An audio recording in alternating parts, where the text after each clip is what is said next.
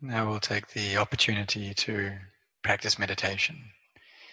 And it's um, an important thing for us to do. When the Buddha was sitting in meditation, uh, cultivating his mind, he came to know about his previous births and saw that they went back without any perceivable beginning. And uh, when he took uh, his last, oh, sorry, but before he took uh, this last life, before he got born for this last time, uh, he had practiced meditation, practiced uh, getting into samadhi, and was well versed in the arupa jhanas. Was very skilled and very quick in attaining them. There was one time that he was, or one life that he was a rishi, and he during that life he received the prediction from the Buddha of that time that he would become a future Buddha. And through his previous lives, he had seen and paid respects to many, many different Buddhas. And so during one of his lives, then he um, made offerings to uh, the Buddha of that time. The, the Buddha had gone into a deep state of absorption, the state of um, like this jhana of cessation. And he took care of the Buddha during that time. That the Buddha went in of that time went into uh, this absorption for seven days and seven nights, and he attended on uh, that Buddha for that time. And during his last birth, uh, our Buddha, he was able to get into these very deep jhana states, but that still didn't fruit in enlightenment. It was just when he came to sit in meditation under the Bodhi tree and contemplated into uh, into his heart um, and saw that the delusion in the mind gives rise to craving and clinging, which in turn gives rise to becoming and birth. And this, through this realization, through knowing these things, he was able to attain awakening as the uh, Samma Sambuddha, a perfectly self-awakened being. But before he attained that awakening, in this last life, uh, he had practiced the, the torturing of his body for six years. And so we could see through this that he was willing to go through this pain, uh, that he had great compassion, a compassion that was boundless. And in each of his lives before he attained awakening, uh, the Buddha was very determined to develop these perfections in order to find a way out of the cycle of birth and death, the cycle of suffering. And it wasn't just for himself that he wanted to find an escape route, but it was for the benefit of all beings. He saw that all beings were engulfed in suffering. Some of them were in a very difficult state, in a lower realm, where they were filled with suffering, and others were in more of a refined realm, a realm of happiness. But he wanted to help all of these beings without discrimination, help them to uh, be freed from their suffering. And so he had to, in order to develop these these great paramis that uh, he did, he had to sacrifice his flesh and blood many, many times to bring those paramis to completion.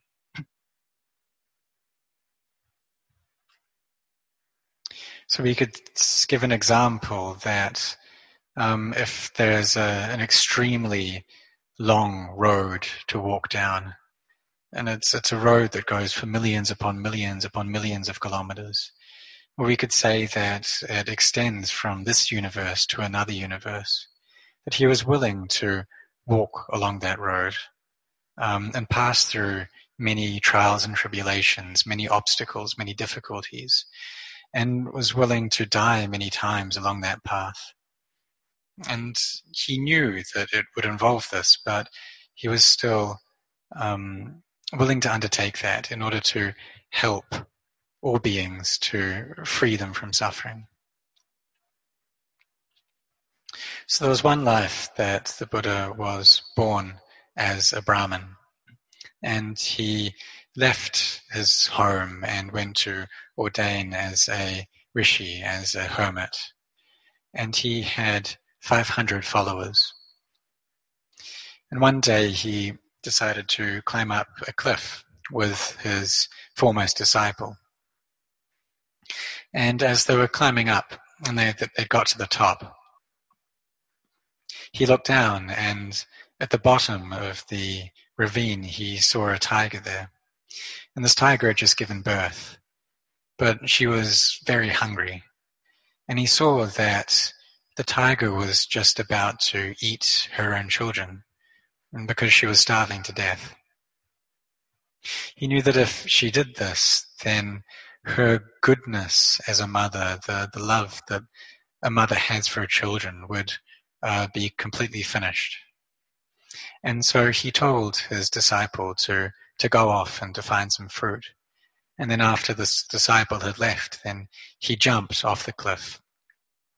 And uh, upon hitting the ground, then he died.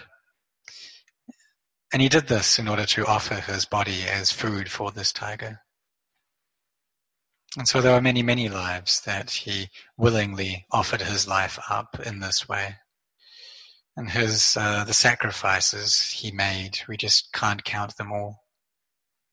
So as a hermit, he had sacrificed his life. As an elephant, he had also sacrificed his life. And as many different animals he was born uh, in order to develop his paramis. And this was all for bringing those, those parami, those spiritual virtues to completion. So on the day of Visakha, we uh, recollect the Buddha and we recollect his birth. And that even though he got born into a normal human body just like ours, it still wasn't a normal birth. He was born into flesh and blood, but the paramis and the good fortune that he had behind him was was uh, exceptional and without comparison. And he developed these to completion within his own heart. And so, this taking of birth into a human form in his last life, uh, upon being born, he declared that he is uh, the foremost in the world, the, the best in the world, the most developed in the world, and that this was his last life. There's no limit that we can find to his compassion. And so that's what we recollect when we chant uh, Appamano Buddho, that uh, the Buddha is limitless in each life that he took, he sacrificed his, his body, or gave up a lot in order to bring these uh, paramis to up to the highest level. And even in his last life, he kept on this work in that he was willing to uh, torture his body for six years before um, attaining awakening. And he fainted many times during this period and almost died. The amount of uh, pain that he experienced was extreme. And this was all to find a path that leads out of suffering. But he wasn't able to find it through that method.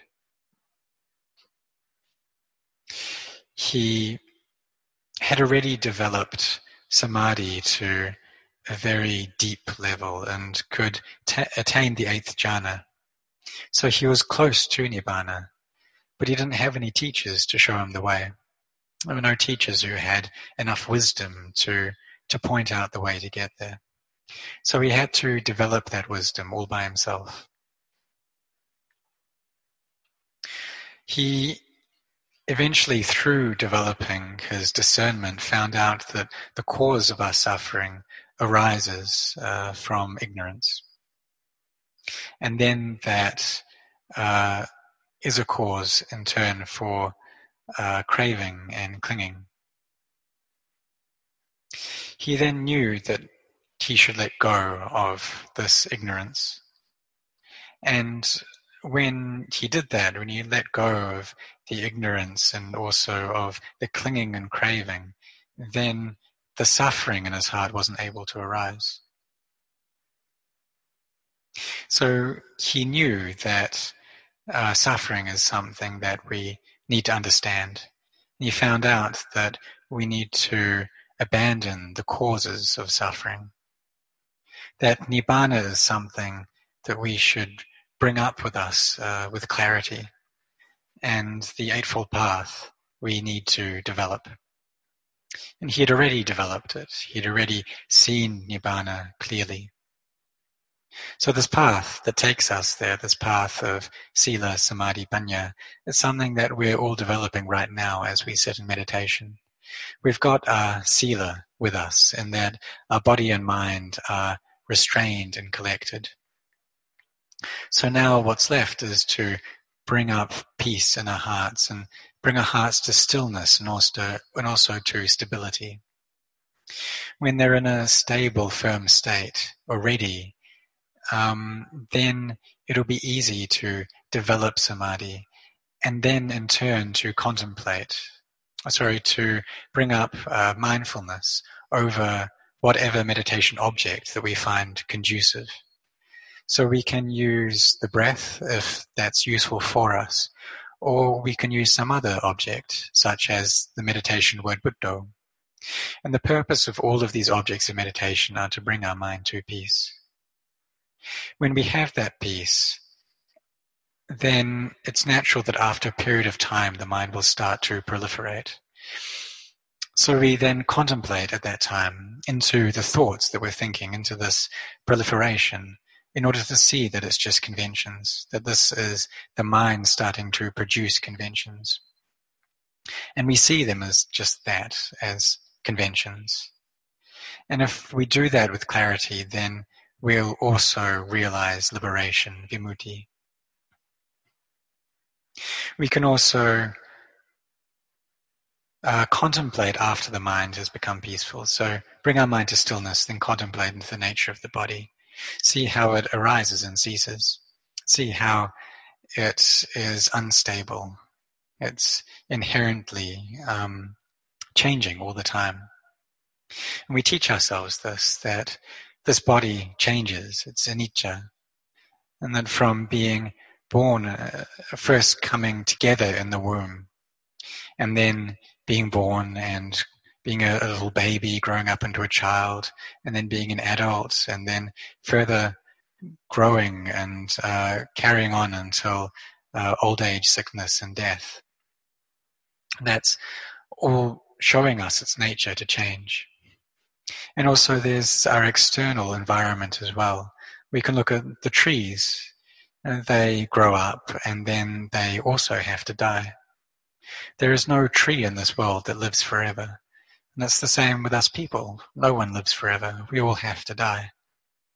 At most, people live to 130 years. It's uh, very rare for someone to live as long as that. But at the time of the Buddha, there was um, at least one person who lived for 160 years. But no matter how long we live for, we all have to die. And that's just the nature of the cells in our body, that they come together and then they disband.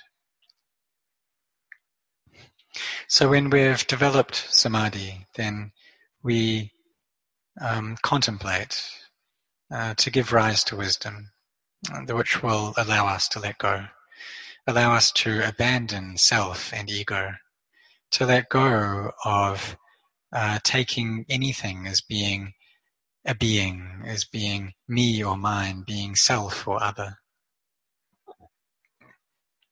When we abandon self, then the mind will become empty, empty and we'll see Nibbana for ourselves. And if we just see this one time, then we'll see the Dhamma. And in seeing the Dhamma, we'll see Nibbana.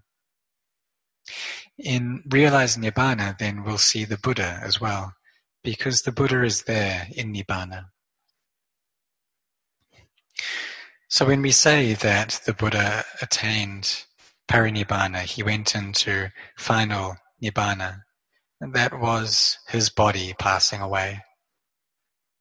But really, the Buddha, if we look at it another way, we can see that the Buddha is still here. So if we all practice on this path of Sila, Samadhi, and Panya, then we'll see the Buddha for ourselves.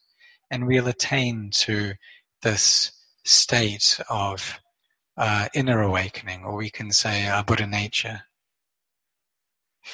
Even though, so we, we attain to this inner Buddha, um, but because we're following the path that the Buddha taught, then uh, can then be known as Savaka Buddhas, uh, disciples of, or Buddhas who are disciples. So this day of Visakha Puja, that we recollect uh, the birth, the enlightenment, and the final nibbana of the Buddha, we should all be very sincere on this day to offer our practice in veneration of the Buddha.